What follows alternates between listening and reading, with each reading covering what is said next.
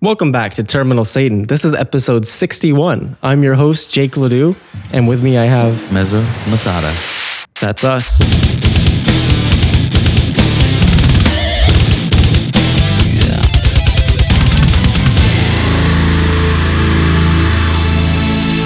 Email us at contact at terminalsatan.com with your everything but loon pics. And loon Everything pics, but loon pics. Loon pics are at loon at terminalsatan.com. Pics or evidence Evidence. of any kind. It has Documents. to be legally, you know, like it's usable in court though. Yes, yeah. a hold up in usable court. Yep. Any any any like um technical write ups, any um journal articles need to be uh, peer reviewed Yeah. uh, by a committee, the loon committee, loon evidence committee. The Yeah, LEC. not like any sort of like internal study or something like that No, from, you know, Loon, no. Loon Church or whatever. Yep. We need controlled environments. We need data. Yeah. All properly authorized shit. We'll review that. We'll review any information that comes in. How's Yes. it going this this week, Mesra? Um, you up doing? and down. Been a, quite of a roller coaster. You know, good things here, good things there, bad things here. I put it down over there, and then I'm and now I'm there. Yeah, That's quite the map of how you're doing. yeah, yeah. You know what? I'm excited because it's September now. Uh, so uh, fall is what you're excited for. In a way, yeah. Well, so what are you you know, it's excited going to be a for? lot cooler, which is great. That Yeah, you're yeah. right. Uh, but there's a lot of interesting things that are just going to in, in our lives, and especially my life, that's just going to be happening in September. I'm just Oh. really excited about a lot of stuff. Like Oh. it's, it kicks it off with, I, I believe, right after this podcast comes out, we're going to have a three day weekend. Oh, that's yeah. great. That's always great. pretty Labor aw- Day. pretty awesome. And then um, after that, uh, we might be hanging out with a friend here. And then I'm going to be going out to LA. I'm going to take a week off of work, which is fantastic. wow, That's going to be so much fun. I get to have In and Out again. you know, that's, I love In and Out. It's been so many years. It's You been gotta smug- five years. You gotta smuggle me a sandwich so I can like see what it's like. I just bring you back like a three day old sandwich from In and Out. I'll I'll try it. We'll see. We'll see. Well, uh, maybe I can get some tinfoil and then, you know, put it in my bag. Yeah, that yeah. might not be allowed. I don't know. Yeah, but you know, so we got all that, and then obviously I have my birthday. That's gonna be fun. Oh, I Giving you that forgot. that warm up reminder this year. uh, a little warning here, and then um, you've got something coming in the mail that you know we won't discuss, but is gonna make September even better. Yeah, that was one of those downs that I was talking about. Not when it arrives, but No, in no. the, when it arrives, in the it'll meantime. be an up. It'll, when it when it comes here, it'll be an up. But Yeah. it was a down when it happened. But that's a lot of good stuff, dude. I'm excited for September. It's gonna be a good month. Good month. It- It's a bummer because in the beginning of September, there's going to be a, um, a concert. Carpenter Brute, one of my favorite bands, is going to be in Boston. And I really wanted to go, but honestly, I can't justify it with the amount of money I'm spending on other stuff in September. Oh. So unfortunately, I'm going to probably skip it this time. Oh, that is a bar. I, I was really excited to see him. So Wow. next time around, next time around, it could be even even better month, you know, Uh, the next time they come, if I went to the concert. Ah, but, you I know, see. limited finances. yeah, limited finances. So last time we talked, we closed out with um, I was talking about showing you some new movies. Oh, that yeah. measures the introduction to culture. Yes, And and so we've already started on that route. We've, we've started the journey. We've, done started the the, first movie, and now we will start our Mesra segment, the Mesra reviews Culture. culture cultural movies. Is it good? Is it bad? Do we need it? Mesra will determine this, and you know you guys will follow suit. So if you liked any of these movies and I say it's bad, you have to not like it anymore. Yes. So episode one, Episode one. we have started with um cult classic RoboCop. He's a cop. the original RoboCop. original RoboCop, not the um Shit Michael one. Bay remake.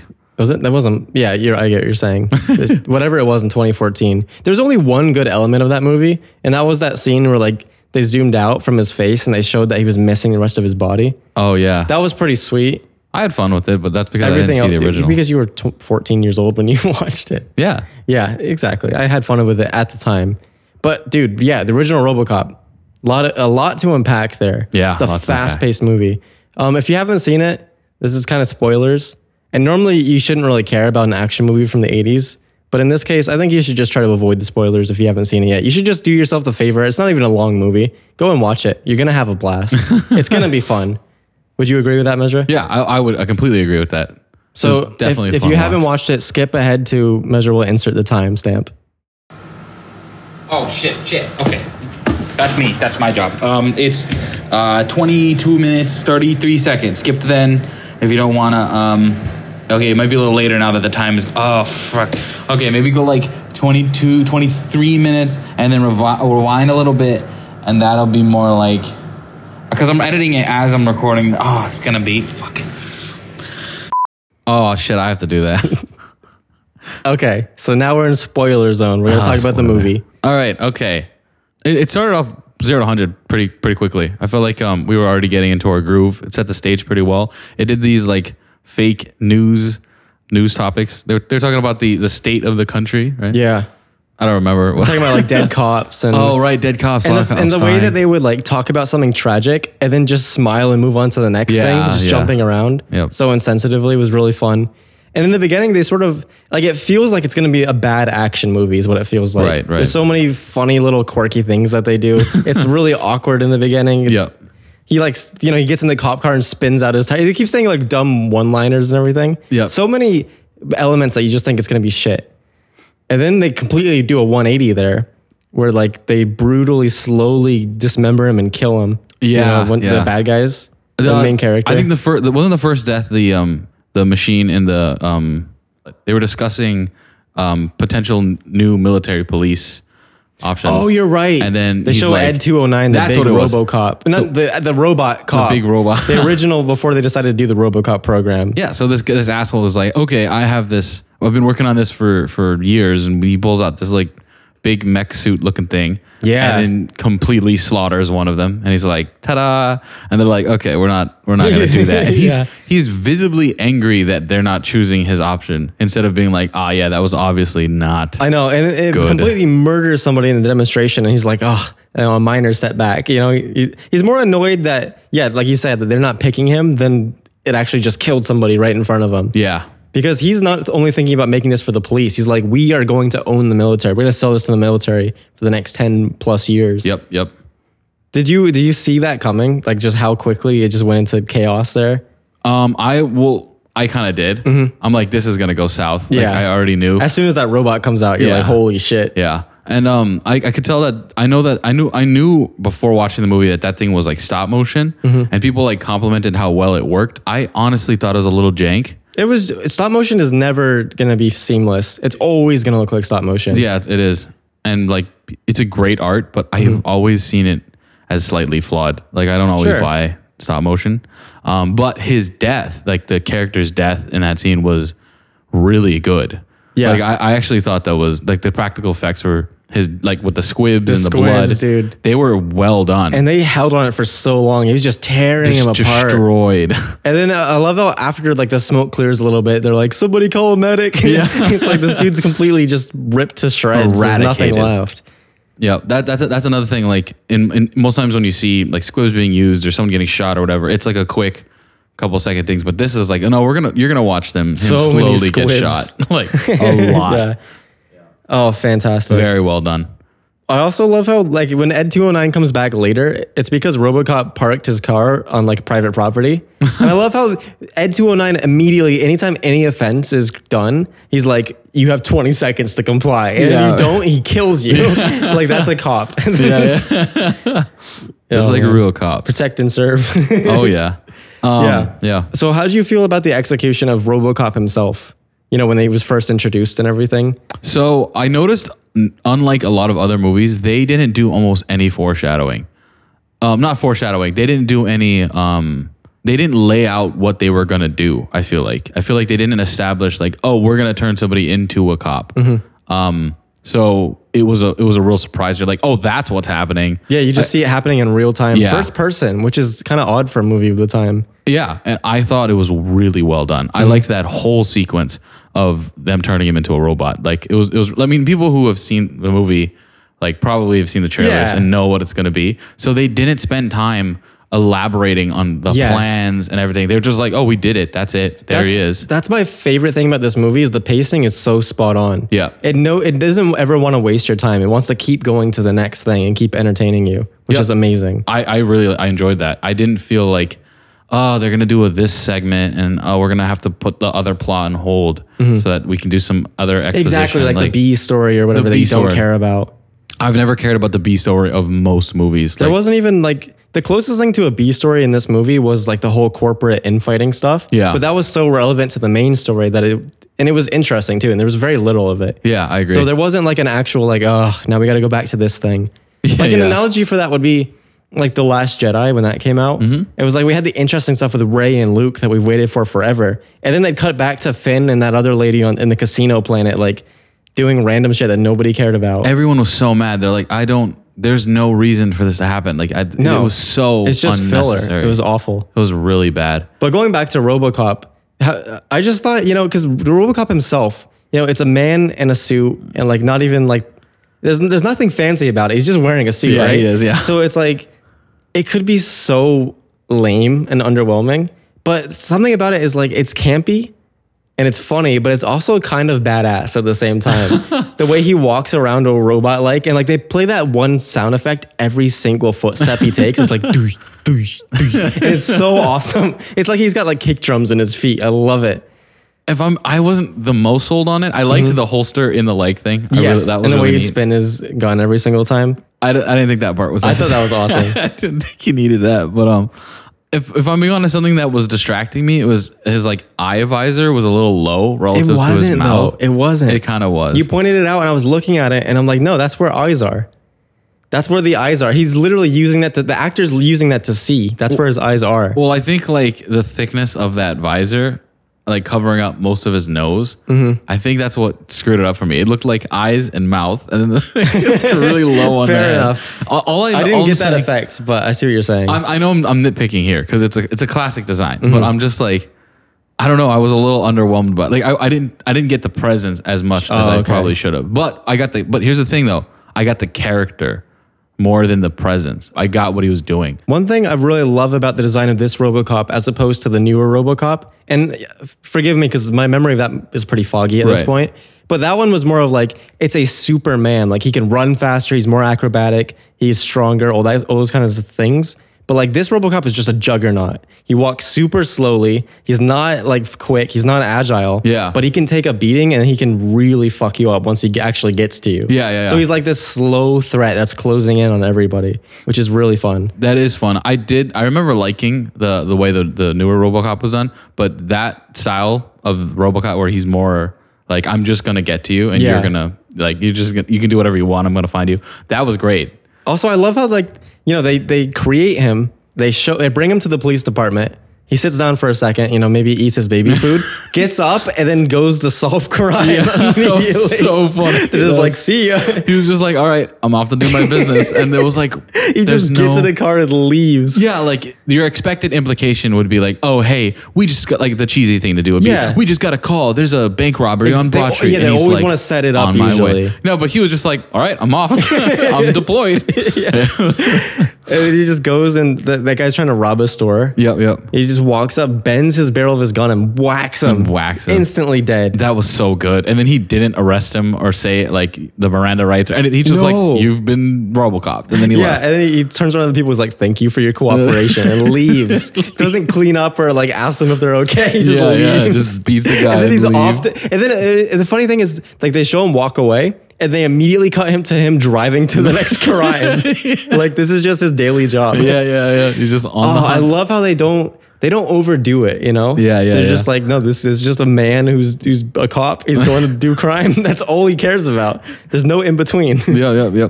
That was that was it was very well done. oh my god. I don't have any major complaints about the movie, like at all. Mm-hmm. Like it was a great movie. Period. Yeah, all the way through. Mm-hmm. Oh man, I actually here's the thing. I was making fun of a lot of like the the main villains or bad guys antagonists. Yes. I was making fun of most of them. I actually really liked the main antagonist. I thought he was really he, was really effective. He sold the character very well. It's like, oh, I hate that guy. He's doing a great job Yeah. at being disliked. And they don't make him look like your your rugged villain, you know? Yeah. He just looks like a low life. He Yep. looks like a piece of shit Yep. who's running this crime ring. It's, exactly. great. Mm-hmm. It was sold. It was sold really well. Like he didn't need to play up. I'm the big bad. He just did what he wanted at all times. Yeah. He's like, I'm getting job work done, and it was it was great. I thought the main villain was really well done. Yeah, and that was represented well when he like after he was attacked by RoboCop and he goes to Dick Jones, like the the actual main antagonist of the Mm-hmm. movie. He's like, no, fuck it, I'm out. I'm done with this. You Yeah. Mm-hmm. know? And then Dick Jones is like, well, here's the situation where you can make a lot of money. And he's like, okay. it's like he he has his desires. He's not doing this because he's a bad guy. He's doing this because he wants to make money. Yeah, yeah, You yeah. know, it's not like meta level or anything like that.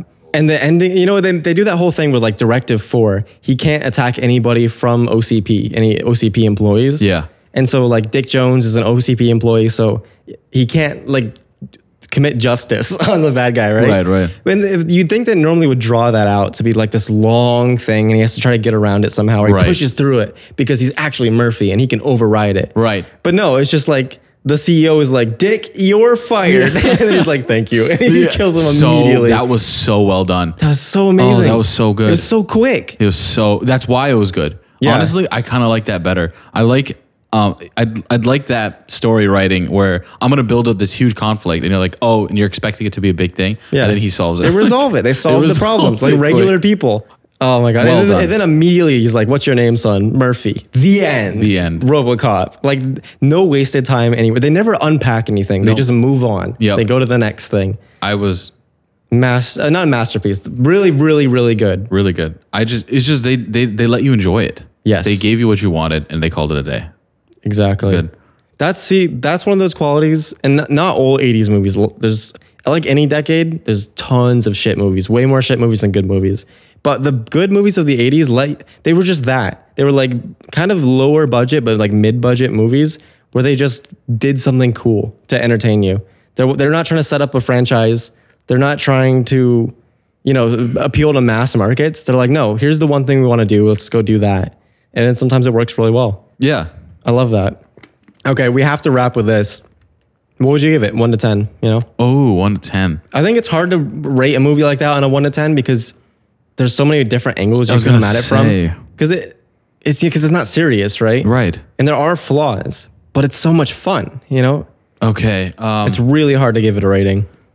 I guess I'll, I'll give a couple then. Enjoyment was a ten. Like I, I was Yeah. enjoyed the I enjoyed it the whole way through. Experience, yeah. Experience was a ten. Yeah. Um, Visuals were like not mind blowing, but they had a lot of really well done shots. The practical and they effects, never yeah. they never did a shot where I'm like I can't tell what's going on or like this is distracting me or anything like that. Yeah. So like it did the job. It is which is always the that's the thing that people should focus on before they try to make it beautiful.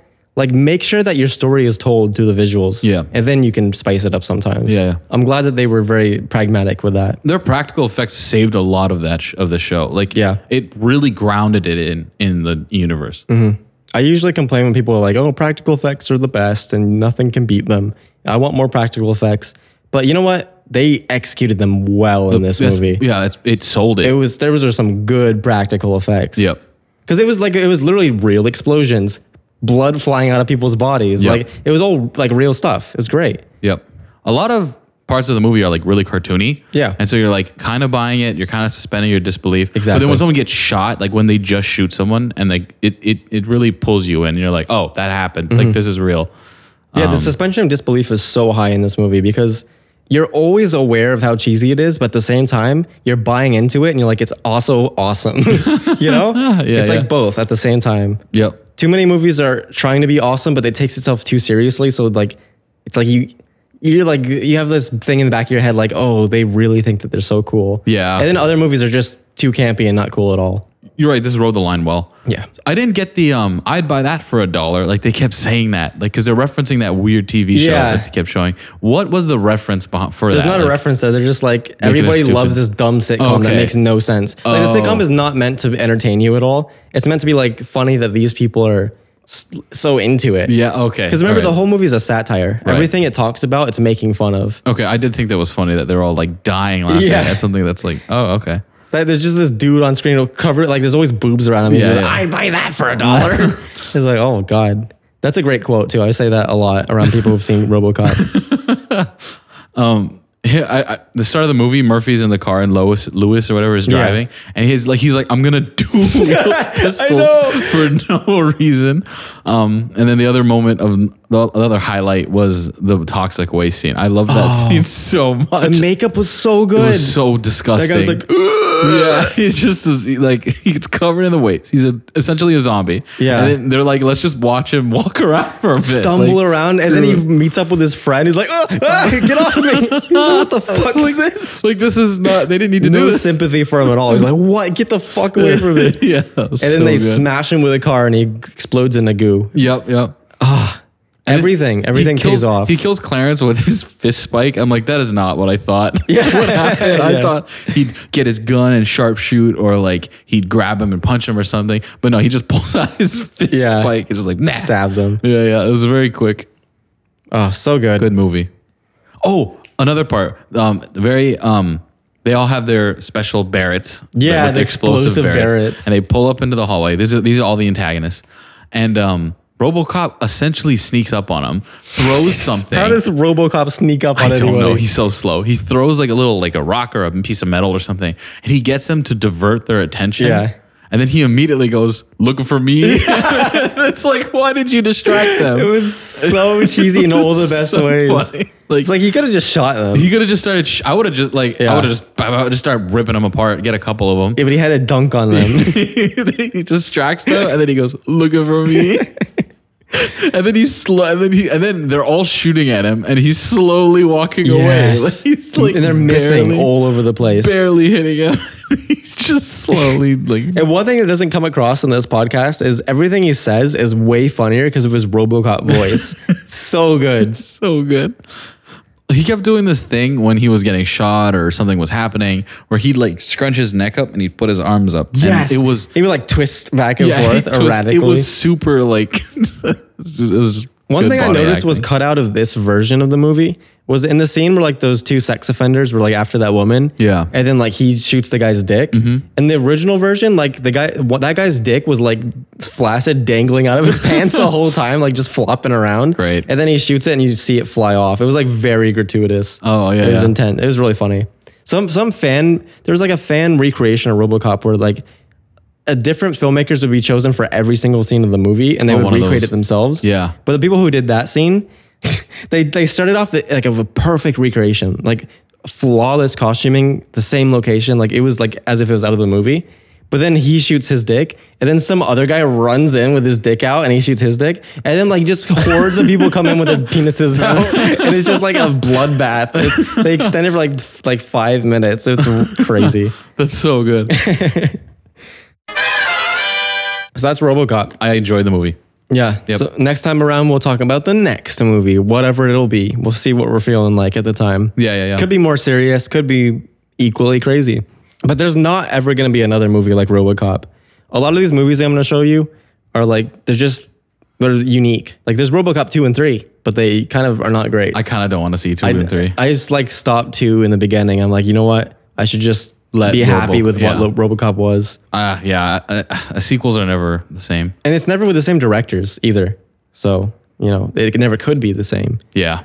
But yeah, I guess well, I guess we'll move on now. Because every single time I'm like trying to wrap it, we start talking about RoboCop Let's again. not talk about more RoboCop.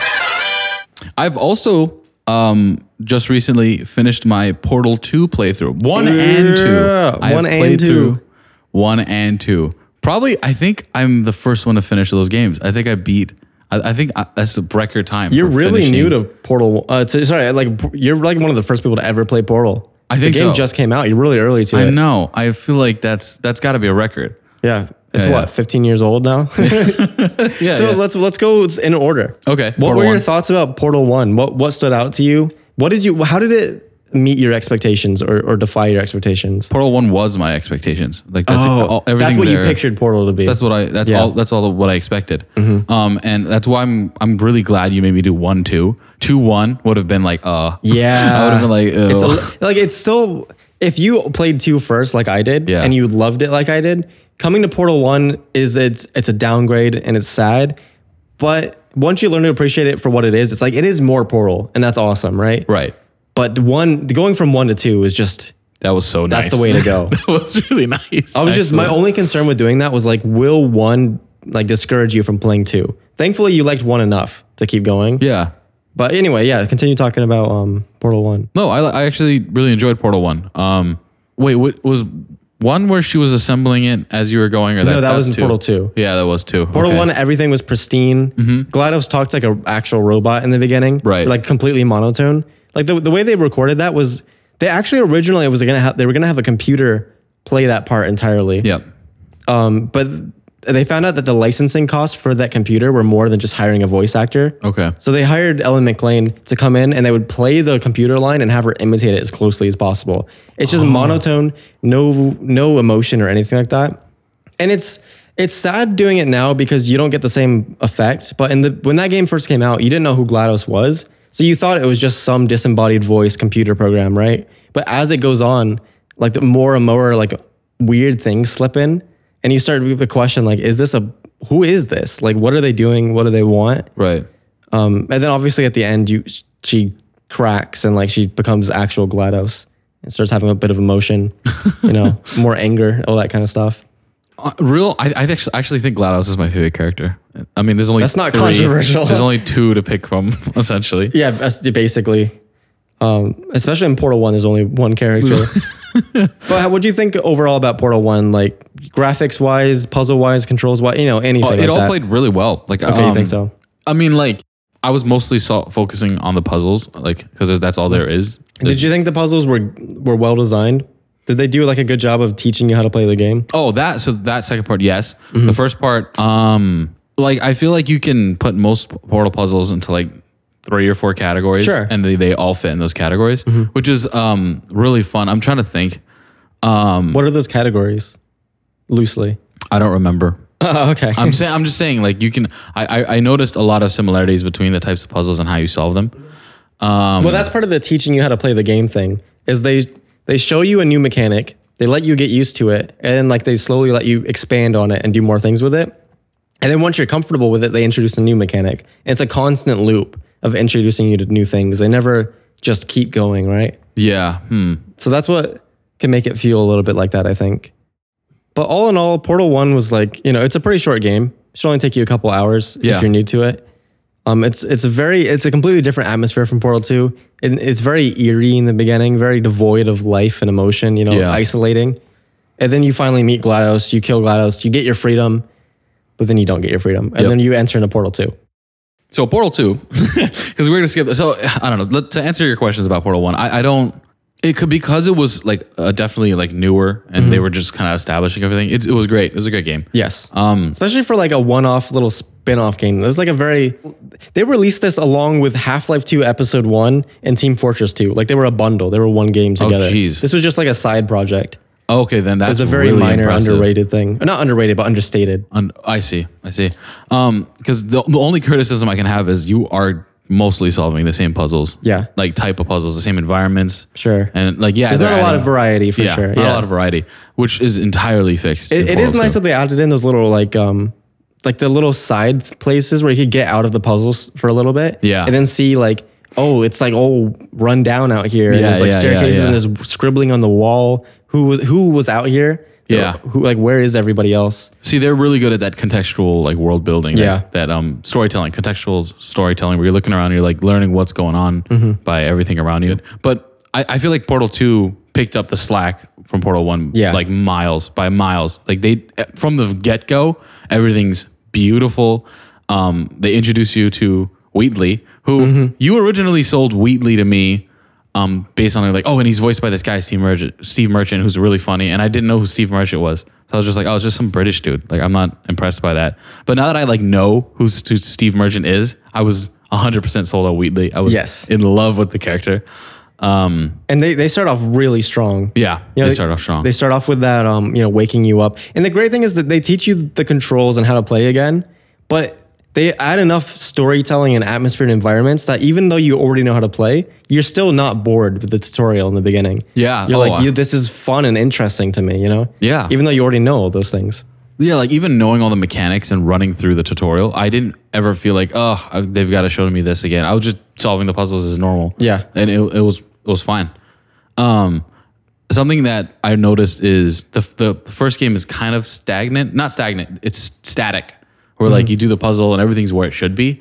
But I liked how in the second one they immediately showed you like the moving the movement of the factories. Yes. and like the, the movement of the facility, and then you it makes you feel like it's a lot more dynamic and it adds a lot more. Um, it makes you feel like you can solve your puzzle, but not everything is going to be as expected. Mm-hmm. When it, you're just solving a puzzle to the quote unquote test, you're like, I'm just doing what was supposed to happen. But it adds a lot more variety when you're going with Yeah. a moving. And then that's the facility. first time you actually see what the rest of the facility, mi- like eh, outside the test, looks Yeah. like. In Portal One, you're always inside the test or in stairwells, and then you get to the parking lot, right? Yeah, yeah, But yeah. like in Portal Two, you get to see outside the walls, and you see how massive, and just it just goes on forever. There's no ends to this place, and it makes it a little bit m- even more isolating because you're like, well, shit, like can I ever get out of here? Yes. It just goes on forever. Yep. But at least, but then they they compensate for that with the new characters, and they keep you near the characters more often Yep. you've always got somebody on your side basically You ever got something to talk to? and so so you go upstairs and you wake up glados and you get to see the new redesigned glados and s- have that moment of like oh fuck like as she's reassembling herself in front Yep. of you Yep. Yep. which That is was great such a moment. good sh- good scene when she reassembles herself. Yeah. It was so well they done. did it creepy you know it was like was very that's creepy. Mm-hmm. unsettling and then she kills wheatley immediately squishes him and he like goes lights out and she tosses him to the side Yep. and then you're back to testing and you're like shit i'm back where i started But they, they did a really good job showing that scale. By, by just every time you're in an area and the, you see how vast it is, Mm-hmm. but then every time you're in another area, you see a different vast area. Yeah. Yes. And so in your head, you're making this impossible maze of places. And you're like, oh, that like that really sells that you are lost in this and not giant. one other person there too oh yeah, you're You alone. know? You're entirely alone. just an automated factory just doing its thing forever with every everybody's already dead and gone. Yep. You learn that in that in that game too. Yeah, that's definitely an, a different sen- sense of hopelessness because it's like, I don't know if I'm going to be able to make it out of here. And it keeps building scale the way that the best scale videos do, which is like instead of being like, okay, you know how the sun is this big, well this other thing is this big. And it's like, oh, I don't know what that means. That's a lot of numbers. But then some scale videos are like, okay, you take the sun, then you do like 10 of them in a row, then you do 10 of those. Now you've got like this plane of suns, then you build it into a cube.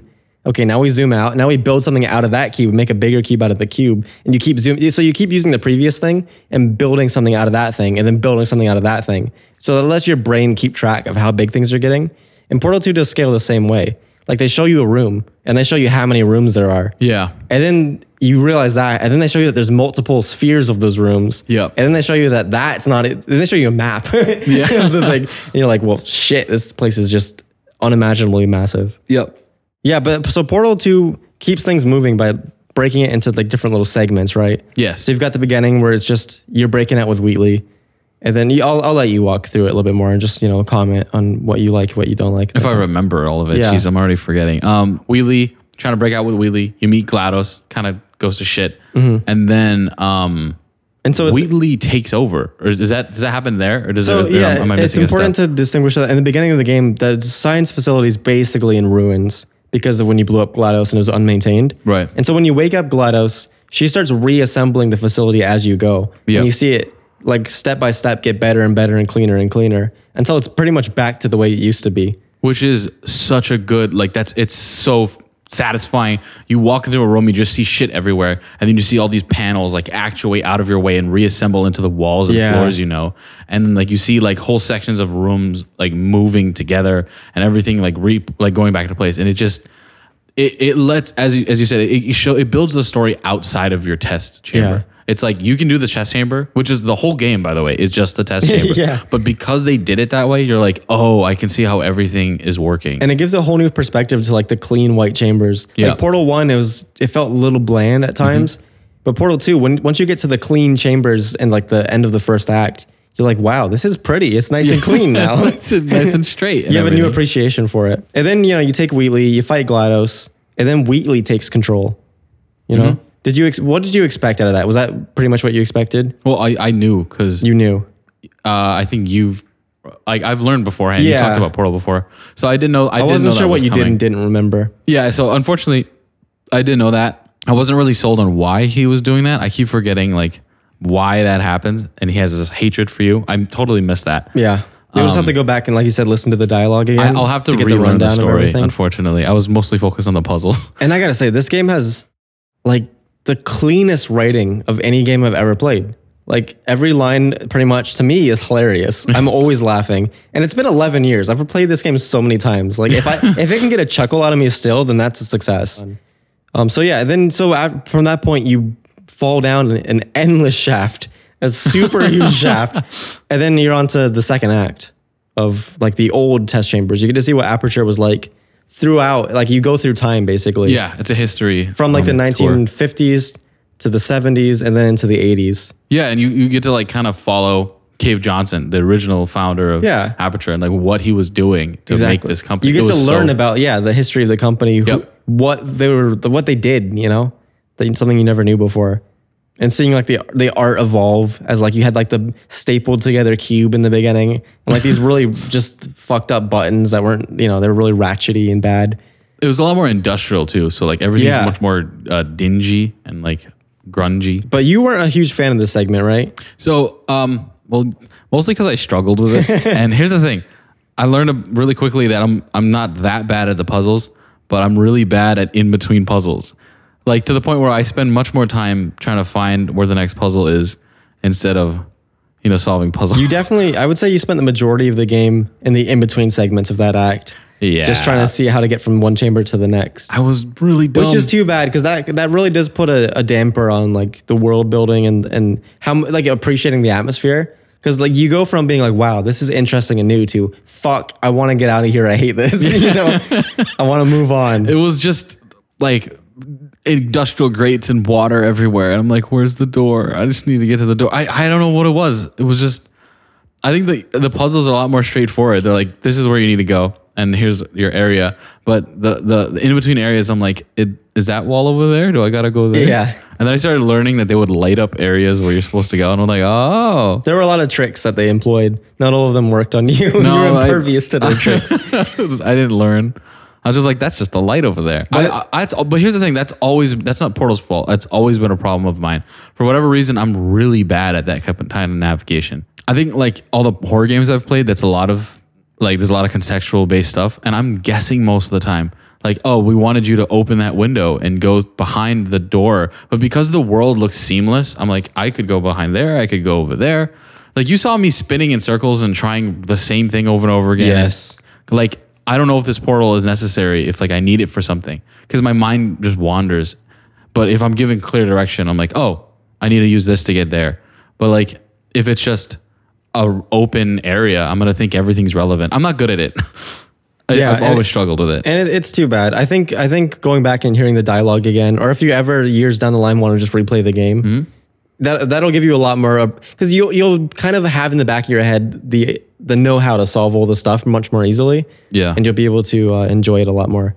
To Take in like the the writing and the details and the atmosphere I agree. and the music too.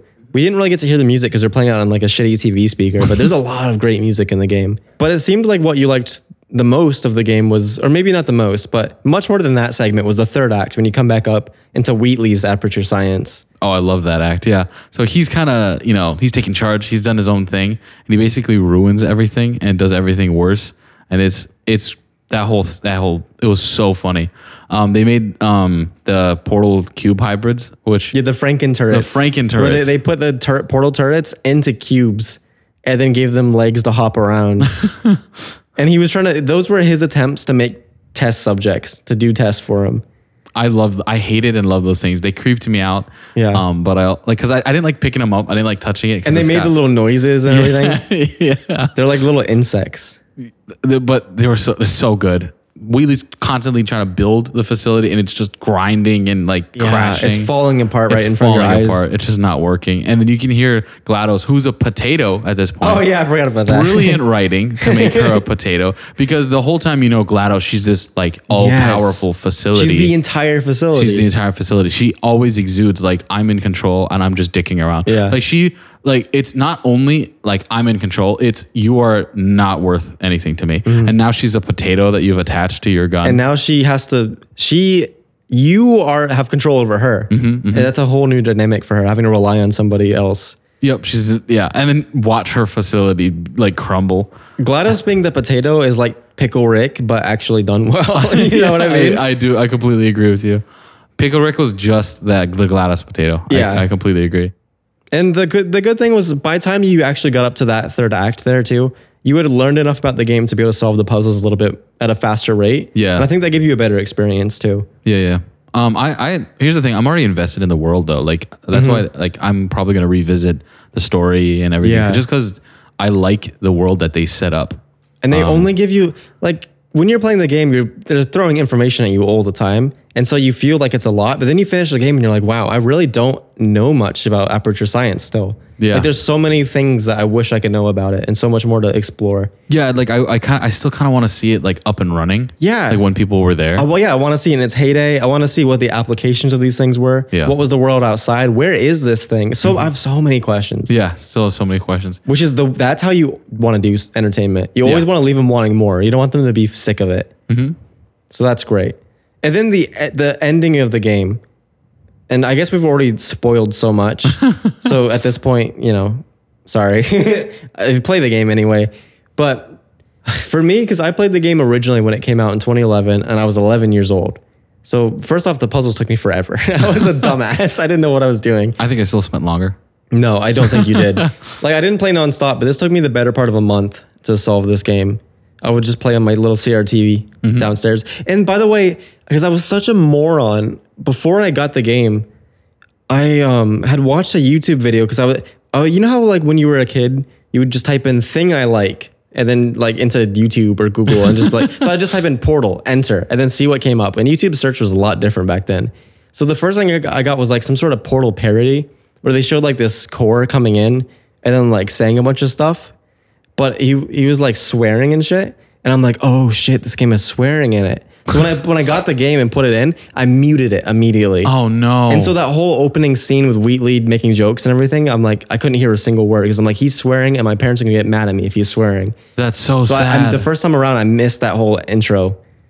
wow, what a bummer. So it wasn't until like my second or th- my second time around where I'm like, oh, this game is funny. it's supposed to be funny. I didn't realize that.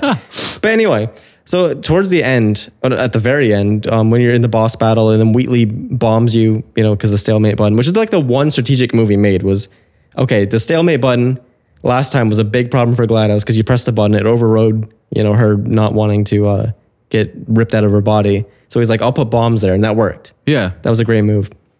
But then while you're looking up, well, first off, the game shows you the portal that you put underneath Wheatley to remind you there's a portal there. And then you look up, and then the roof of the building tears off, and you see the moon, and you're like, oh, maybe I can shoot that. And I don't know if you picked up on it because we kind of talked over a lot of the dialogue, but Cave Johnson had specifically gone over how mo- they got moon rocks, and that's what they're making the portal surfaces out of. So you had already known moon equals portal conductive, and then you see it, and then you, and then you shoot a portal at it, and then you wait like the speed of light, whatever the distance is in like light seconds from you to the moon, and Yeah. then you see like the ding, and there's uh, always dramatic pauses, and then like everything gets sucked out of the room. Yeah. But what was so powerful for me uh, when I first played the game was that as a kid, the moon was always like an object, not even an object in the sky, just like something you saw in the sky. It was just like a thing. Like the sky's blue, the sun's bright, Right. and the moon shows up every once in a while. Yeah. But what that game did for me is is making that contact of shooting the moon and then traveling there made it like that's a physical thing. Yeah, yeah, that's yeah. an object that's floating around. And after that, I was like enamored with the moon. I would like walk outside. I'm like, holy shit. it gave me a completely different perspective. I was really impressionable at that point, right? Because I Yeah, was yeah. 11 years old. And that completely changed my perspective on, on the moon and space in general. That was like a really big moment for me.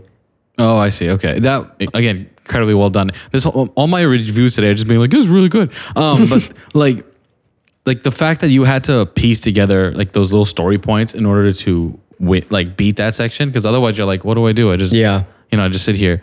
But like, the, you had to pay attention to the story to get that. That's that's a little against the grain. Usually, boss battles are pretty. We'll tell you what to press, when to press it, and we'll show you what you need to do. Uh, there were no quick time events in this game. No, I hate quick time events. I hate quick time events. I'm, I'm not a fan. And th- this, it was just well done.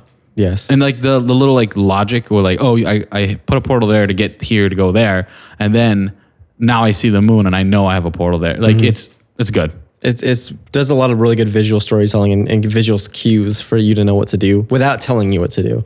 That's the thing. It, it almost never t- directly tells you those aspects of the story, which like, it makes it so much better. Fun fact: so that whole moon thing at the ending, Yeah. was actually not originally going to be the ending because they actually rewrote this game a, a lot of times. Oh, Okay. they kept changing it. Originally, you were actually going to be in the 1950s in Aperture, like that was the original idea. Oh. and it morphed into what it is. But the whole moon thing was in the beginning of the game. If you remember, when you find your first portal portal device, like you walk up the stairs and it's like sitting on that sparky pedestal, like Yeah, kind of yeah. broken. when you look up, there's like there's all the drawings around you. I don't know if you remember. There's like graffiti and everything. But if you look up, there's like a ring of panels above you, and then on them are drawn the phases of the moon. And then in the middle is a hole in the ceiling. And there's and in the final game, there's like a white light there. So that's like a foreshadowing for like the you know the moon ending. Oh, it's the okay. same angle and everything. But originally, you were actually going to be able to see the moon, and if you shot the moon, it would like do like a false ending where you get ripped out and s- chucked into space. It was like a Oh. little Easter egg. But then they moved that to be like the actual conclusive ending of the game. I see. which is fun. I like that. It would have been a really really cool Easter egg though. also, yeah, like that oh, would've if you been- shoot the moon, you go to the moon. it's like not part of the game or anything. What was the original intended e- ending? I don't know. Oh, okay. I don't know. Um, I don't think it was ever given away. And the reason why is like most of the stuff that they cut out of the game, they refuse to talk about. And Valve's a very secretive company as it is. They don't even announce games until they're done. Um, but the the writers, well, all the interviews of the writers I've seen in the behind the scenes commentary, they don't really give away much of anything. Like even the original concept is originally going to be called Portal F Stop, and there was going to be a whole new mechanic besides Portal. Like they weren't going to use Portal guns; they're going to use something else.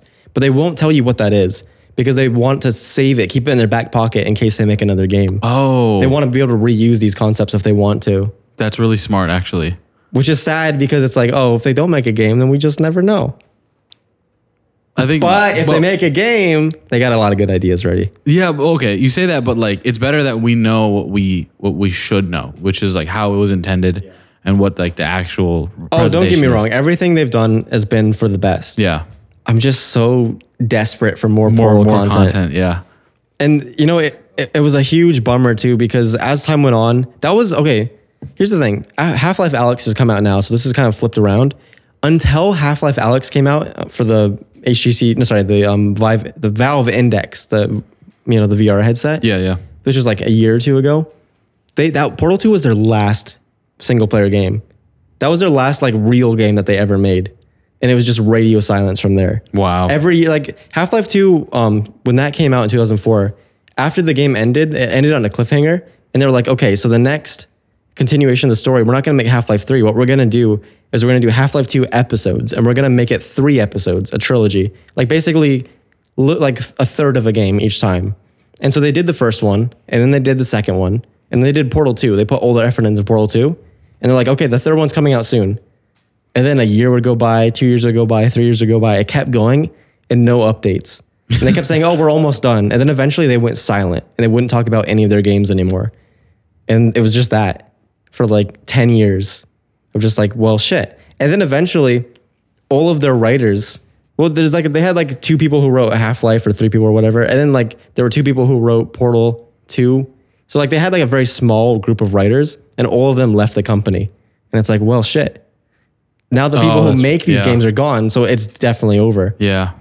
And there's just so much hopelessness and sadness in my heart from that.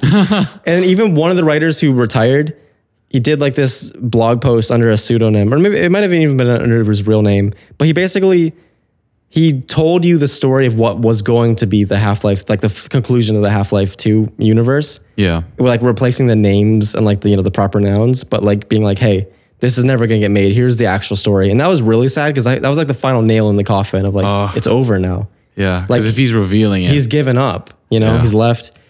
Um, but then Half Life Alex came out, and you're like, oh, they're continuing that Half Life universe. They set up in the end of that game the continuation, right? They actually, spoiler, they changed some things about the previous story, meaning that like, because like if they, he already revealed what they had the plan for the ending, so it's like, what are they gonna do now? Just do that? But they're like, no, we're gonna change things and we're gonna go different direction. And then, so out of that, you get a little bit more hope because that's like the first single player game since Portal 2. And then from that into the Steam Deck, when that came out, they made like a, a complimentary game, like they like to do a mini game that introduces you to the, the hardware and the controls and everything set inside the Portal universe. But they actually, in that one, you're, normally it's like, oh, there's this core and he's kind of funny. He says a couple of funny things. He shows you the controls and then he's off and it's the end. This one actually did a little bit of story in like the Portal universe and like brought new elements and brought back characters and continued it on a little bit and not only was that interesting, they got they brought back the voice actors and they brought back the writers of Portal 2. wow. So for me, this was like this was in the past six months that this happened. This was like, oh, And not only that, they brought back the guy who made the soundtrack for the game. So I'm like, wait, all of the people are back. Everybody who left is back. They have what it takes to make another Portal game. Everybody's here. I'm like, because my hope was long dead and gone. Right, right. That was I was um, unimaginably happy from that. It was like, even if if it's probably not going to happen, I'm like, they still could make another Portal game. And then they also said that they have two single player AAA games in development wrapping up. And it's like, "Ugh, is that true? Is this another Half Life 2 Episode 3? Is this never going to happen? Is Gabe Newell just going to die with Portal 2 being his last game? um, I don't know. But they've always, it's Valve has always been an abusive relationship where they, get, they drop some of the best stuff ever made and then they neglect you for years. Well, it's like, would you rather? I would rather them do that and continue their legacy as like this amazing game yes. producing studio than them make start making I shit. so agree with you. And I- Yeah. I, I would take that over them making shit. But the sad thing is I know that they could just they can still make good stuff. Yeah. And they continue to do so, but in little morsel sized chunks. yeah, morsels tries. Yeah, They they still and the I think the big flaw that people sort of settled on with Valve is that they have this stru- like corporate structure where they don't have a hierarchy. Everybody has the same level of seniority and control over the company. Oh, It's like a flat structure. Okay. And they have like this classic quote where n- all of their desks in Valve have wheels on them. And whatever you feel like working on, you wheel your desk over there and you do it. So the problem with that is when you actually need a crunch to make a game, there's no once, once organization. the hard problems start showing up, everybody starts wheeling off to new things.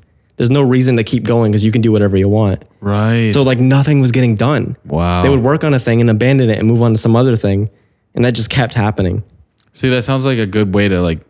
Yeah, that, that seems like a. a it's like problem it's that it's makes- a catch 22 because it's like on one hand that means that everything that gets created is made out of love and, yeah, a passion, and passion. just pure creative energy unlike say like something EA right Right. where it's just pure grind nobody likes it they just do it for the money they do it cuz that's the next thing and they have to do it so you you have that love in the games but also artists don't the artists are lazy and flaky so you got sometimes you got to force them Yeah, to do yeah. stuff there's like a good balance to be found somewhere Yeah, no, you're right. There is a balance but to be found. yeah, that's just a little rundown of my sadness with Valve and my glimmer of hope that I have in the back of my pocket. So here's a question, right? What would you expect from the next? Like, what would you Yes. want from the next Portal? Oh game? yeah, and I remember uh, you actually asked me this when you were playing the game. But I'm like, I can't say anything because you haven't finished it, and you don't, Right. it'll spoil stuff. A, a lot of people, I would say, a majority of Portal fans will keep saying we don't need Portal Three. The story ended, right? Yeah, yeah, yeah. Chell escapes. Glados gets control of the facility. She gets the testing robots, and then there's a little extra thing that happens in the co-op campaign at the end. that I haven't played. that you haven't played. But the point is, everything's wrapped up neatly, and Gle- uh, Wheatley's in space and doing his thing Yeah. uh, forever. I I don't know how he gets power, but we're not going to worry about that. no, no, no, no. But my thing is like, okay, great. Chell's storyline has ended. Just like in Star Wars, Vader's storyline has ended, Anakin's storyline. Instead of continuing that forever, let's go back. There's a whole universe out here. Let's focus on another character. Let's Yeah. go back in time. Yeah. Let's see more of the the you know the actual Aperture Science facilities. Let's see when they were in operation. We don't need to continue the storyline. We just do something else in the same universe. There's so much more room for elaboration, for creativity. It could even have nothing to do with everything they've established so far. You know, it could have no portal guns like they were originally planning for Portal 2. It could have new characters that we never heard of. It doesn't matter because the universe is so distinct and so so, uni- established. unique, yes, and likable that it doesn't matter what they do. Yep. There's so much room for experimentation. Yep. So I don't think it matters that Portal 3 doesn't have to be the next Portal and it needs to be it could be, you know, a prequel or whatever it wants to be, a spin-off. Mm-hmm. I don't care. It could even not even be Portal 3. It could be like Portal Subtext something else or whatever. Could not even have Portal in the title. I don't care. Do another Aperture Science game. There's so much there. I was to gonna be say uh, explored. a, a prequel is a really good way to go. I think because Yeah. like I think we're all pretty much set. Like if you leave what happened with Glados and Chell Yeah. alone, we're all gonna be satisfied. You just don't. That ruin- story's over. It's over. It was, was well beautiful. done. It was Yeah. great. But take us back now and show us some interesting Something stuff with new. the development. Maybe show mechanics where hey, here's here's like things they were developing that failed. And like you get to work with the janky mechanics of that invention. Yeah. You know what I mean? Something like that. yeah, it could be like the creation of the Portal gun. Yeah. That would you be know what? interesting. You know what would be interesting? Yeah, like the, like you, sh- it shows how they developed the Portugal. Yeah. and like that's your big finale is that you fu- they they, they And, like, made it. but They you make get the to test. see- Sorry, I didn't mean to interrupt you. Continue. Oh, sorry. But like you get to see all their failed prototypes and stuff Yes. that came up before I was that. gonna say because you know they're always doing these tests. Yeah. But what are they testing? They're testing your ability to solve puzzles. Yeah, logic puzzles. Clearly, what happened is that they created a. s- They structured their company around we're gonna test the stuff we make. Yeah. But when they stop making new stuff, they're just testing for no reason. Yeah. That's what. That's how I interpret it. yeah, no, same. But if you could go back to when they were actually testing the portal gun prototypes and trying to see how it was working and make it work. So like you get different versions of it as you go. Yeah. And you would like maybe shoot a portal and like it would bring you to some random place that like is completely irrelevant. And now you got to find your way back. see, that's all genius. these all these possibilities. Yeah. That's a great idea. The portal gun taking you to a place you didn't want to go. Yeah. The portal gun maybe having like time limits, like it doesn't last for long. Sure. Something is some little, little modifications. There's of the three portal gun. portals and you you go in one and you come out two of them at the same time. Or, you know, there's so many So many possibilities. tiny mechanics they could play with. and they and their writers are so much better than we are. they can come up with even better ideas. yeah, that's a great. That's a that. would- See, that's the spin that I think would be the have the most payoff is us being able to explore the universe more Mm-hmm. without ruining our current love of the game. Because let's say they do a prequel and we don't like it. Yeah. That's not going to taint how much we love the first two No. games. But If as long as they don't continue the story. as long as they don't continue the story because then it's gonna, you're going to ruin what we already liked. yes. All you had to do was leave it alone. And Valve, if anything, they're the masters of let's not ruin what we've done. Yeah. Mm-hmm. Let's build on it. Let's not keep doing the same thing. Clearly, because they don't do the same thing a lot. There's uh, the classic joke of they can't count to three. 'Cause Yeah. There's never been a three in any of their titles anywhere. There's been a lot of twos, too many twos. Half Life Two, Episode Two, no threes involved. But you know, there's a there's so many things in video games. You're like, I want GTA 6. I would love a GTA 6. I would love a Fallout 5. I always want a continuation, right? But all of those things are just more of the same, and I'd just be happy with it. I'd be I would have a great time playing it. None of them are necessary. Portal is the one continuation where like that's that's my bucket list. If I could play one more Portal game and never play another video game again, that would be like that's fine with me. wow, You know, that's like my number one video game want, my only necessity. that's the thing. It's a weird thing with video games for me is that like more of the same is is something I I want. Like Mm-hmm. with the movies, I want them to switch it up and do different shit. But with like when I'm playing a game and I'm like, oh, I loved that game. Yeah. If you just vary everything of that game and make me play it again, I'll be happy. like that's that's all I want. Me too, to a point. Because at a certain point, I stopped playing Far Cry games because nothing changed. It's the same game every single time. you Oh, know? I see. Yeah, I actually enjoyed it. it being this kind of the same. I liked that format. Yeah, but you played three and four. Did you play five? You play six? Well, th- uh, no, but I Do you didn't have a really. desire to? I wasn't really sold on five. See what I that mean? Much. It's the same game. It's just a different location. I liked that though. I liked three to 4 Mm-hmm. Like I thought that was a great. Like I've, I've sequel. got no problem with doing the same thing over and over again, but it, it's not. Uh, Portal is different. You know, it's like it's like a pipe dream. It's like I Yeah. know that this can be something unique and special, Yeah. and it, it's just so near and dear to my No, heart. I, I I- I see what you're saying. I see what you're saying. it's it's sacred. That's right. It's, It's sacred, sacred. to you. Yeah. Anyway, we don't have to lick its ass forever, but Well, you've been licking his ass. I've just been like smelling. so you, you you would say it's your favorite game? oh yeah, I've been I've literally it's bounced ever since I first played the game. It's bounced between that Kerbal Space Program and Little Big Planet, the original one. Um, but Portal Two has always been in my runners, and for the past couple of years, it's just s- like s- solidified in number one. And the thing is, though, all of my other favorite games have flaws. You know, like Little Big Planet is amazing, but also it's it's not like the highs aren't the most fun you can have with video games. It's just consistently really good. Oh, And then Kerbal Space Program has gives you that wonder and the possibilities and all of like the scale. Like you can do whatever you want. But also the graphics suck. The performance sucks. The sound is unchanged since it was originally a prototype. Like the, it's flawed. It's deeply flawed. Right. It's a game that has the X factor and nothing else. and it's one of my favorites still. that one needs a little polishing. I Yeah, think. it, but it's like the, the, the way X Factor thing is the best way I can uh, explain it. It's got all the secret sauce with none of the technicalities. right. Um, all of my other games, favorite games, have flaws, but Portal Two, in my opinion, is a flawless game. It just executes everything perfectly and then ends. It's not very long, you know. Yeah. It just does what it what it needs to. like RoboCop. you know, RoboCop has flaws though, small flaws. I, I understand why you like it so much now. I was just like, it's just a puzzle game. Yeah, it, it's very gratifying that you've finally, finally played it. After 11 years of nagging, it's like, oh, I'm like, what do I do now? it's Jacob, over. now that, now that I live with Jacob, he can finally like weigh me down and force me to do Yeah. the things he's been telling me I'm, to do. mo- I'm shaping you. Yeah, in the way I'm I gonna want look like you. another Jacob by the end of the, this lease. Yeah. Gonna pull a Michael Jackson. okay. Any final thoughts before we Final thoughts on Portal. Um, felt stupid at a lot of points during the game. I'm like, oh, character designs. It's really funny. well animated? Well, well animated. They didn't have to do that, but they did. Yeah, no closing thoughts. I enjoyed the game thoroughly. And Um, you know what? We paid twenty dollars to play both of those games on the Switch. Jacob paid twenty dollars to play for me to play. Was that both. was that worth your twenty dollars if you had paid that? Oh yeah, Yeah. I, I think so. Yeah, That's like a movie ticket. That's like two movie tickets maybe if it's a really cheap theater. Yeah, yeah. That's worth it. no, that was. But Definitely here's the worth thing, it.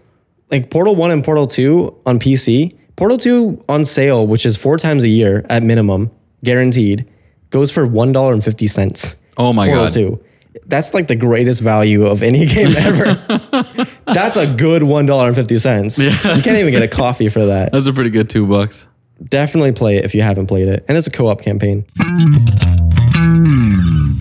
So today, j- me and Jake started um, an adventure team.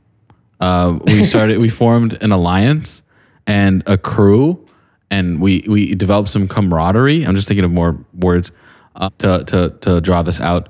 Uh, we went geocaching, Jacob. You want to tell the audience what geocaching is? Thank you. Thank you. Um, geocaching is a great activity. It's a cool hobby where people go out into the world and they hide little trinkets, little Trinkets. logbooks, little decorative items, Treasures, Jacob. little Treasures. treasures. They put little, it's like the pirate map. They hide little treasures all over the place and then they mark their vague coordinates on the map, give it a name, a brief description, and then let it, you know, just leave it. Yes. Just leave it Leave it for the then taking. everybody else comes they look online they see that okay there's one at this park here and it's got this name i'm going to drive there or run or walk or we walked which is actually that makes it even better Yeah, yeah. it's like there's no tools involved you're just doing it by yourself yep. and then you just hunt it down you look at all the nooks and crannies you explore the area and you try to find the little treasure that they've hidden and then if you do it, you have the satisfaction of finding it. Uh, r- It's like playing a video game in real life. You know, you go out there and you find the thing and then you write your name in it and you log it and you're like, yeah. Yeah. it's like, you, you know, when you play Mario, say Odyssey, you go out and try to find all the moons. Or in like, f- you know, Far Cry, you go out and try to find, like, you tear down all the posters. Like, there's little trinkets that are hidden around. You got to hunt them down. It's like that in real life. Yeah, in my mind, I've always picked it as like these are like real world Easter eggs. Yeah. Like our life is the main game, but then we go find the Easter eggs together, and like they're hidden in crazy places, and that's pretty great. And and this sounds like one of those ideas that people have, and then it's a great idea, but in practice it doesn't really work. right? But they're everywhere. They're literally everywhere. people yeah. put a lot of effort into maintaining these things, and if they go somewhere and one's not there anymore, they'll mark it or they'll fix it themselves, or or if it's like kind of broken, they'll repair it. It's like people are constantly maintaining these things and constantly doing it. So it's like. You know, it's actually a real thing that you can do, and not just oh, if you live in LA, there's a couple. Of yeah, there's a cou- right one of the. It's, it's not as it's not scarce enough to be discouraging. Like you can do it wherever you are. There's enough of them. Yeah. I mean, yeah. based built on that it's, it's a really like cool community that they've established so that everybody can have fun with this game um, but me and jacob are a new uh, dream team um, jacob is captain jake sparrow and i'm mesra the marauder and we're going to start bringing a hostile community to the geocache world and we're going to start planting traps and some of them will be traps but some of them will be like $50 in a jar and Oh, then shit. people will have I've, I've already purchased a couple bear traps to Yeah, lay so around. some of them will be bear traps, and some of them will be like a hundred dollars, and and you'll ha- have like a riddle, and you have to solve the riddle. It'll be like national treasure. Like one of the geocaches is going to be like on the White House, in like uh, a crevice uh, behind a brick, Yeah. and you have to shine. You have to look through this weirdly shaped prism that reflects light into a different map that takes you to Paris, yes. and in the Eiffel Tower is a bear trap. yeah. Geocaching is really cool. I recommend Everybody tries it. What I love is that like it gets you out into the world, getting exercise. You know, Yeah, Using you your really like this body. exercise. And I was exhausted. but that's the point. You know, and it's fun. It rewards you for doing it. Yeah, I need more adventure gear, Jacob. We do need more adventure gear. I need to start bringing my flashlight. If you go out, here's what you need. You need a flashlight. Right. You need a pen. A gun. You need your phone. Yep. You need A bear probably trap. sunglasses if it's br- sunny out. And that's it. One wheel. That's all you need. A one wheel would be great. Yeah. That'd really help. We just walk. And then we need little mini Bluetooth speakers to blast um, the Pirates of the Caribbean theme song. yes, I agree with that. Yeah. So, yeah, we're the dream team, the ultimate duo of finding geocaches. Yes. I'm so excited. And when I go to LA, this, that'd be a great time to also do geocaching. geocaching. Because there's probably like two on every single street corner. Yeah, it's that's probably a intense bunch. with how many that there are. I don't know. There's I don't have a whole lot else to say about it. I think what's what's really cool too is that once I've found all the ones in the area that are feasible and like, you know, kind of get bored of it, you can also start planting geocaches. Bear traps. Bear traps, No, not bear traps. I don't recommend it. but you can go out and like you know now you're making the puzzles for other people to solve. You're hiding little trinkets, and that's also fun. That's its own. That's its own adventure. It's, a like whole what's, flip side what's a to cool it. place I can hang? I can hide these things. Hanging these things, yeah. hang these things. Yeah. Well, I mean, it's kind of hard to hang a bear trap. And the one we've we've only found one so far. We've only attempted one. We've only attempted one, One yeah. hundred percent success rate. Yeah. right out the gate. We're we're experts. But it was great because we go to like this old Civil War battlefield. We run around. We like sneak. We go into the bunker and we start like looking in all the loo- nooks and crannies of like this rock, you know, just surrounding us. And then eventually, after like 10, 15 minutes, I'm like, oh my god! I look up into like up above me in the ceiling. There's like a hole in the rock, and if you look like around the corner, there's like this little black rock up there. And if you grab it, you pull it out. It's got a tube attached to it, and in the tube Was a is bear the trap. logbook. Bear trap. there's poison gas released. it's just like pff, and then we like pass out and then we wake up It's- in Paris. Oh my god, it's so crazy. And the funny thing is, especially when you go to, you're finding these things at places you've been before. Like you just innocently went there, saw the sights, got bored, left. But there's hidden secrets in all Yes. these places that you've already been. It's like a what it is. It's like a whole new world that you didn't realize existed, but it's everywhere. It, it reminds me so much of when Pokemon Go came out. It is very And all of Pokemon a Go. sudden, esque everywhere you've been, there's Pokemon there, and there's a Pokestop here. Or if you live in Vermont, it's barren and vacant of everything you can want, which is really that was a big downer. Oh, yeah, Kind of made it really hard to play that game, but it's it's a really similar concept. it's a great idea. I think I think we should do more um like au- what is it um AGRs augmented Yeah, augmented reality AR stuff. AR yeah yeah something like that not ah It's like a melding of the real life and the cyber world. ARGs augment augmented reality games. It's it's when like the game uses like real world environments. Yeah. Like we need more of those to have, and have big communities into them. Like a point system. We need, we need to have some of these geocaches. Like they give you points, some take it away, and some Yeah. are bear traps. I, I still really want some sort of service where everybody has like their unique account tied to their social security number. What? And then they get it's like an achievement tracker. Yes, achievements. And everybody accrues achievements by doing things in life. yes, yes. And then you compete with your friends. Right. I want this to exist. Yes. And previously it was like, well, this is a great idea, but it can never exist. But now with geocaching, it's like, wait, in rare cases, we can make this work. yeah. What Somebody we make can do- the life achievement there things. can be like sponsored geocaches where like Taco Bell is like, hey, there's some of these there's coupons in this geocache, Yeah. and it's advertisement for them, and then you you can get like a burrito. That's not the worst way to go about it. But here's the here's the one thing you got to do is I've seen this executed a couple times. Is what they always do is they give you the list of achievements and they have you manually tick the ones that you've done. That's not fun. I don't want to scroll through a fucking list of thousands of things and ticking the things I've done. Not only is it not rewarding, but it's a chore and it's also you can cheat really easily. Yeah. What you need to do is have it be blank and make it where other applications can link in and they authenticate the achievements. You know what I mean? Okay, interesting. So like say uh, this is a really bad example, but say like Dunkin' right makes links in with it. Then what they do is when you buy coffees, they track that and report back to the service how many coffees you buy. And then if there's achievement for buying 100 coffees, then they cross that off. Right? So you're not the one manually doing it yourself. People are validating this and doing it for you. The useful thing for that is that there's a lot of services we use in our life every single day that we don't really think about Oh, um, that you know that it does it does it automatically. you know, you reach inbox zero. You finally clear out all of those thousands of emails you have in your inbox. That's an achievement. Um, you know, Google Maps could integrate with it. You go to the Eiffel Tower. That's an achievement. Stuff like that. I don't know. Oh, I see. I was just doing the geocache thing. You're, you're extending this to like uh, just a full on life game. yeah, it's like you get achievements for life. I like this. I, I like that idea. Yeah. That's a great idea to do. Like, oh, if you visit these specific areas, you get like coupons or deals or f- stuff at You're Mm-hmm. like really other- into like the coupon thing. Well, I'm just saying. Oh, I'm just I'm like, what kind of small gratification can you give people that actually might be worth people's time? You know what I mean?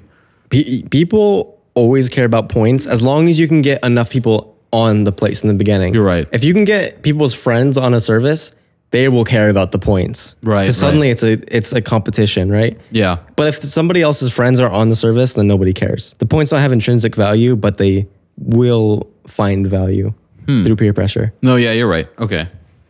So I don't need coupons to make this work and bear traps. Coupons, could, bear traps, you might not need. Coupons, you might want. That might help. Okay. So put that one next to Measure's tip jar app idea. Well, yeah, well, hey, that's a great idea. I could use that right now For what, Measure? on my purchases and my um my funds on my investments. I'm a I'm a money I make money moves. You move money away from your account. Uh, re- yeah, I have I have done that a lot. Oh, you know what's crazy actually today that's happening is um the SLS rocket is launching for the first time ever tonight at midnight. I don't remember SLS.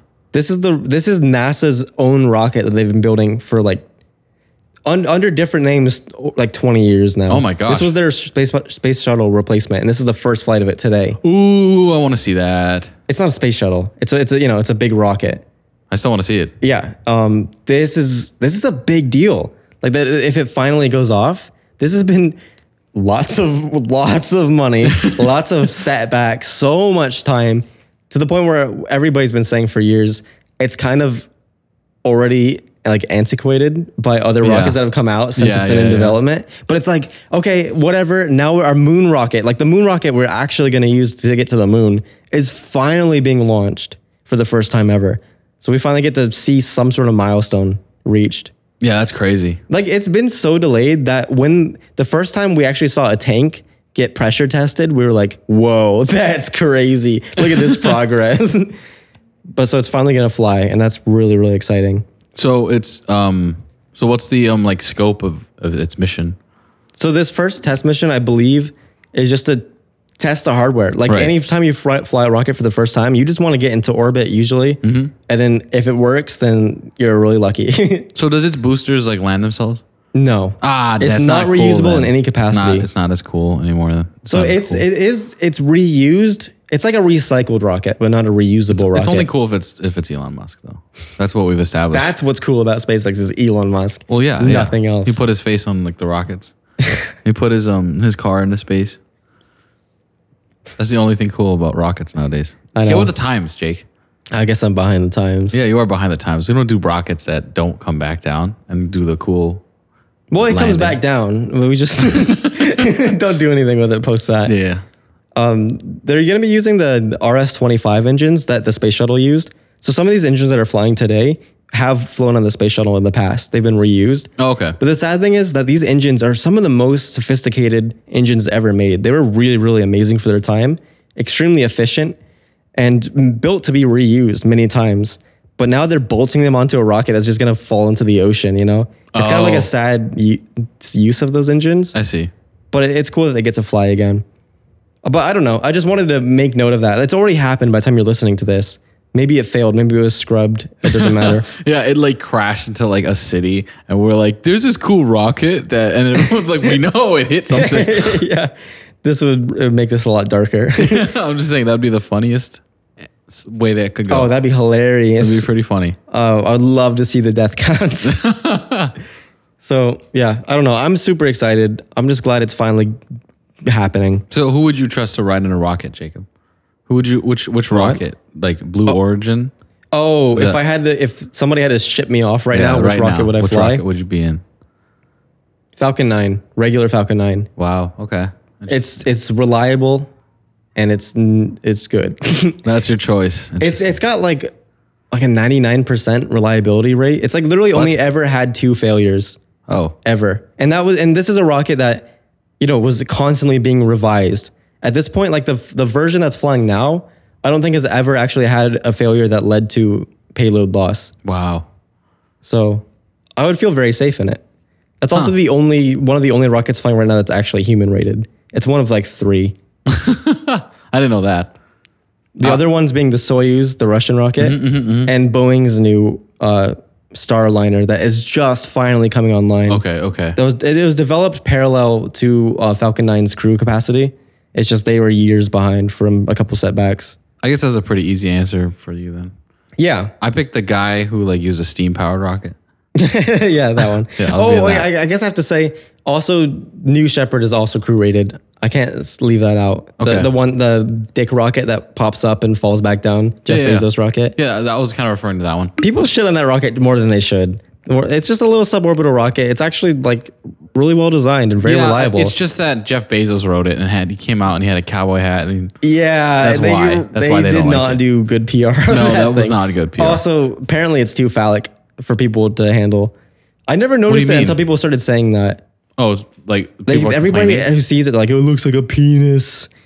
I don't know. It has like a bulbous top, I guess. Yeah, but so does like the SpaceX. it's rockets. a rockets are all cylinders with bulbous tops. yeah, like it's like this is people's like first rocket that they've ever seen. I don't know. It doesn't look like a penis to me, but people can say what they want. I, I don't see that as a problem. Like it's it's a rocket. Yeah, right. Yeah. Whatever, dude. But you know, there's people that are like, oh, the, obviously the patriarchy has to make it after their manhood in order to oppress the other I've, genders. the funny thing is about about that is I've probably actually heard that. well, of course Seriously. you've heard that. Yeah, no, but that, that's ridiculous. You got to get it to space somehow. I want to ride to space. You want to go to Yeah. space measure? Yeah, sure. How much would you pay to go to space? Well, I don't have any money right now. so like five dollars, probably. five dollars. Say you made you know your median what you anticipate, right? So like you have like a little bit of spending money. Okay. How much would you reasonably justify in the next ten or so years to spend on a space ticket? Like a couple grand, couple ten grand, a couple hundred thousand. I think. Oh, I honestly like fifty grand. Fifty grand for a suborbital or orbital hop. For sub, we're gonna say suborbital. Yeah. Suborbital. Fifty Yeah. grand for suborbital. I feel like that's justified, right? Well, hey, I wouldn't have a hundred grand to spend. What I'll in say 10 is years. that that's not far off of the current suborbital prices. So that's actually feasible for you to do. Oh. Like that's a realistic estimate right there. Hell that's, yeah. a, that's a lot of money. But yeah, honestly, but for- okay. Would you rather have? I think personally, I would. If we're talking about suborbital and that's my only option, then I'll, I'll, I'll call that. I'll match you there. Yeah. Realistically, in real life, I'm going to skip suborbital and just hope for orbital prices to go down enough. Oh. Because suborbital is so fast. It's like 10 minutes total. Yeah, but are, launch you, to are, landing. are we still doing the fifty grand price point? Or are you, are you gonna try? To I would up pay that? more for orbital. How would you? How much? 80? 100? 100 to 200. You'd pay two hundred grand. Yeah. How would you afford that? It would literally be like I'm putting myself in a bad financial situation or Just to go skipping to a space. house for this experience. Yeah. So I said 50 grand because I know like I know people now who have bought things for 50 grand and they're like just gonna deal with it. So Yeah. I'm like, I could probably do Like that a for s- truck that yeah, they don't for like need. a car. And I'm like, I mean, like that's you know, that's cool, makes you happy. But like I feel like doing that for a space trip Going to is not gonna be space. discouraged. People are gonna be like, all right, fair enough. Yeah. You know? Yeah. The orbital thing, it's like, it's the same thing. You just get to be in the fun part longer, right? So it's like, okay. Here's here's what you do. Here's what you do that's smart, right? 50 grand, 50 grand. You save up maybe 100 grand and you get like married on the the um suborbital Oh. thing. So now instead of paying for this really expensive wedding or and a honeymoon honeymoon, it's a space trip. Yeah. so you, pay kill two slightly birds with more, one- but you kill two birds with you one kill, stone. kill two birds with one stone. You you just really rocket those and you get a birds. lot of publicity from that. You get publicity. First people to be married in space. there you go. You get the PR on it. You get some money from that. You're not going to get any money from that. Everybody's going to hate you. Yeah. You've won up every proposal on Earth because you did it in space. Who's going to be the first? You know, like there's the Mile High Club. Oh, The, the many miles high. the or the orbit club. yeah, the Orbit Club. High club. In orbit club. Who's going to be the first what's- person? there's gotta be Has it better. already happened? We don't know. did, Did Buzz Aldrin? they, did they have the first space gay sex? Who knows? Maybe maybe somebody's already entered the club. They've been up there for a while. You know. Yep. Get bored. a lot of time. Yeah, so I I'm know. gonna spend a lot of months. I out thought there. that's not where I thought you were gonna go. I thought you were gonna go like the first kid to be born in space. You know what I mean? oh, that's a bad idea. That's gotta be bad, right? I don't know. It's weightlessness. Maybe like it'd help a little. Also, pregnant like the whole giving birth thing takes takes like what up to 24 hours. You could like li- tie a little cloth around the baby and then Yank just, like- him out. and like hold it, like ti- yeah, like tether it to something, and just let the mom float around, and then it'll like pull itself out. Like yeah. when you pull out a tooth with a door. yeah, yeah, a toaster. you could close one of those those space station doors. yeah, yeah, yeah. Yank pull it them right out. Yeah, yeah, yeah. And then um, I don't know. And then you take the baby's teeth away from them with the door. you take his, you so you you do that, but then there's another door connected to the baby's teeth, which Yeah. babies don't, aren't born. Oh, yeah, are they born with teeth? I don't even. Well, they're remember. in there. They're you gotta fish in there. For, you gotta Yeah, reach you gotta inside. really, really go inside. So eh, let's let's say. Um, you get to name the first space baby. What's the first space baby's name? Jorby. What? uh, all right. I there wanna you go. This is yeah. Mm. Jorby. Jorby the first. Jar Jar. Spacewalker. Jar Jar. George and George or Jar Jar. No space babies for you. No, that is the space baby. That's you know. Oh, did you hear about George Jetson? You know the Jetsons. Oh, I know where you're going with this. Yeah, explain it. Just just a couple weeks ago, we passed the day when George Jetson was supposed to be born. Yeah, like canonically, right? Yes. So like we are now living in the future where George Jetson is alive. Like this this science like the sci-fi cartoon that's set way in the future with flying cars and everything. We now live then, just a couple years away from that. Yeah, like that means we're gonna invent those- characters from that show exist. That, that'd be like if oh we're now at the date when like John Luke Jean Luc Picard is supposed to be born or like Kirk Yeah, or yeah, something, yeah. right? Like we're now all of the things that were in the future movies have now are now in the past. Yeah, we were I talking know. about this recently. That's really weird. Back to the Future Two happened. Blade Runner happened. Black Ops, Black Ops Two is about to happen. George Jetson is alive. We're nothing is in the future anymore. Nothing is even. Yeah, and it's not even We've close. to what only they got thought. Star Trek left. There's not much else. Star Wars was already in the past from the get go. They kind of did a good thing there. That was smart. Yeah, right. They kind of explained away the fact it's never going to happen. well, I mean, what else is there in the future that hasn't happened yet? RoboCop. When was that set? I don't even know. Well, you have Blade Runner 2049. oh yeah, so That's the next one. that's the next one. It's right We there got one more Blade Runner, but we're already behind schedule. for all of them. Yeah, We haven't for come every close on single any one. of them. even Black Ops Two, which was just Really- just slightly more advanced current technology. I know. They we're still behind. they they set the bar really low. They're like, you guys can meet this one. We didn't meet that one. The only thing that they added that we have is Skrillex, and he's already Old. they they are they flipped it. they flipped it. The we music don't have went back. everything, and Skrillex is in the past. what if Skrillex makes a comeback? But maybe that's what it was. Skr- uh, Skrillex come back, save 2025? It's- you know, that's what's gonna happen. He's gonna drop this bomb ass album, it's and going to technology is gonna. revitalize the industry. It's gonna go up, man. we're going to have invent- Dragonfire drones. Dragon- Which we could make those pretty easily. We're going to have Dragonfire drones. We're going to have Hunter Killer drones. Hunter Killer drones. We're gonna have the VTOLs that actually use like you know air breathing engines. yeah, yeah, yeah. We're going to have yachts that are like kind of futuristic looking and have battles on them. we'll only have war on yachts yachts with oddly enough two separate apartments facing on each other. side. Yeah, that didn't. Odd make, yacht idea. do yachts just have little apartments? I don't think they do. I think it's kind of like you have your yacht, somebody else has their yacht. You don't like timeshare or like You condo timeshare a a yacht. it's really weird. That would be really awkward. You buy. You have. It's so expensive that you need to buy it with another person, and they that you live. share your yacht and like they had like their bedrooms had like windows facing each other. facing each other. So you wake up, you just see your neighbor. And who's like, over there. deciding where this yacht is going? One person's like, "Oh, we're going to the Bahamas." The other person's like, "Wait, I That's- want to go to Hawaii." Jacob, that's why they have the battles. oh, They're battling for where they take the yacht. So why would you put your bedroom right in front of the window? I know. Well, that was a great sniping point. that was a great sniping point. Yeah. Not great tactically though. No, no, you're right. everything new was old.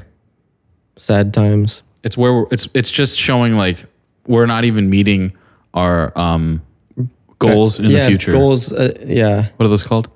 We're not, e-, Mm. benchmarks. we're not meeting our benchmarks. We're just we're we're falling behind as a society, and we're using our movies to justify what those benchmarks are. yes. We're bo- we're ahead of schedule on some things. Like what? Global warming, for one. Yeah, yeah. Uh, We've actually we've curbed overpopulation. That took care of itself. what do you mean? Well, there's there's been projections. It seems like we're actually going to hover, like we're going to slow down and hover at basically 10 billion and just stay there. Oh, we've- because we've hit our as pop- countries become more population. developed, the birth rate drops, and it sort of balances itself out at a certain point where we just Oh. hover and sort of fluctuate a little bit. I'm pretty sure that uh, there are studies that like back that kind of stuff up. Like populations will just reach a- Yeah. a, a steady state, and then we so we don't have to worry. That's worry that's about how it goes in in natural environments. We're like a weird case because we control the environment, Right. Right. But it's st- for us. It, so it basically it went higher than it should, but it's still going to sort of plateau. right. Right. If well, if we you know if wars happen a little more, we can bring those numbers down. You can bring it back down. yeah, a little bit. Just What a was little. the global? It was like a couple hundred million people on planet, or or was it like that low when it was World War II? I don't remember. It was like a very low population. Yeah. Like when our parents were born, we were like a billion or two people. That's cr- okay. That see that that puts things in perspective. Isn't that crazy? That is crazy. That means there are billions of people younger than our parents. What are they? What are they doing? Like, where are they? You know, that's the India. question. And China, right? in China? What are they doing? They're just China's slowing chilling out. down though. They're they're becoming more developed and their birth rates are dropping. They're just sitting around, man. Japan's ahead of everybody else. They're losing people every single day. I wha- just They got bang actually a more. crisis What, how over is that there. even a crisis? Just like fuck more. That's kind of a problem though. Is like if if you don't have enough births, Like everybody's pandas. getting older and nobody's new. Right. So you just have a society that can't work anymore because everybody's ancient. How does that Interesting. society function? That's, a good actually question. that's a genuine concern that they have to deal with. they got to get at it. They got to make more babies, more Georgiors. Yeah. They got to bump those numbers up. Yeah, yeah, yeah. We're getting to that point too in, in the United States. We could just move people from India to Japan. And then balance Eradicating numbers. the culture of Japan. no, no. This is like every time we're like, oh, we just move that fish from here to this country. Right. And then it eradicates the local Kills the species. little ecosystem. Yeah, yeah, we do that all the time. I, I remember we keep bringing stuff over to like America, and then like it gets loose, and then it kills Yeah. a bunch of things. And we're like, There's "Whoops." a recent Tom Scott video about how there's a place in Chicago, sorry, no, in Illinois, just outside of Chicago. There's this river where they brought in this species of fish to curb some sort of local population. Yeah. But they end it was like carp. And they ended up wiping out all of the other life in that entire lake. And there's one river that connects them to Lake Michigan, the massive lake you know, outside of Chicago, where there's d- tons of industrial fishing done. Like people rely on this lake. And then these fish are constantly trying to swim through that river to get there. And if a couple of them make it out there, it's over for all the local wildlife. Wildlife. um, so they have this bottleneck because it's a man-made canal connecting these two lakes. Right. And so they have a bottleneck where through that point they electrify the water to kill any fish that comes through. wow.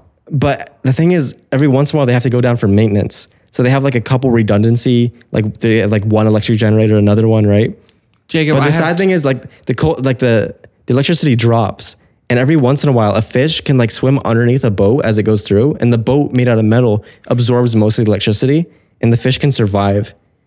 So if a couple fish make it through on a weekday, it's like Jurassic Park. That's really like scary. you know how like he was testing the fence Yeah. for weaknesses. Yeah. If it makes it through, it's over for the Lake Michigan.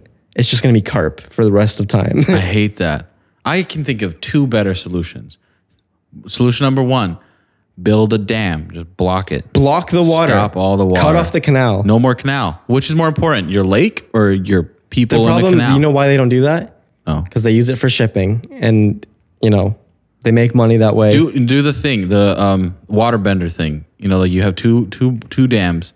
One opens, you let somebody in, you close it, you open the other. like an one. airlock, It's but like- a water yes, lock. air wa- water lock, but for fish, you keep the fish out. You're And then right. You have a bunch of spearmen on the on the each side, And they whale the fish. and ev- they whale they whale the fish anytime a fish sees it they, boom they take it out um, you have like a grate come up that's like smaller than the fish and it goes up and it just Oh, lifts, lifts the anything boat. lifts any it, no the boat's gone you just lift anything in Oh. there they die and you what if bring it they back just, down. like, they let the water in, right?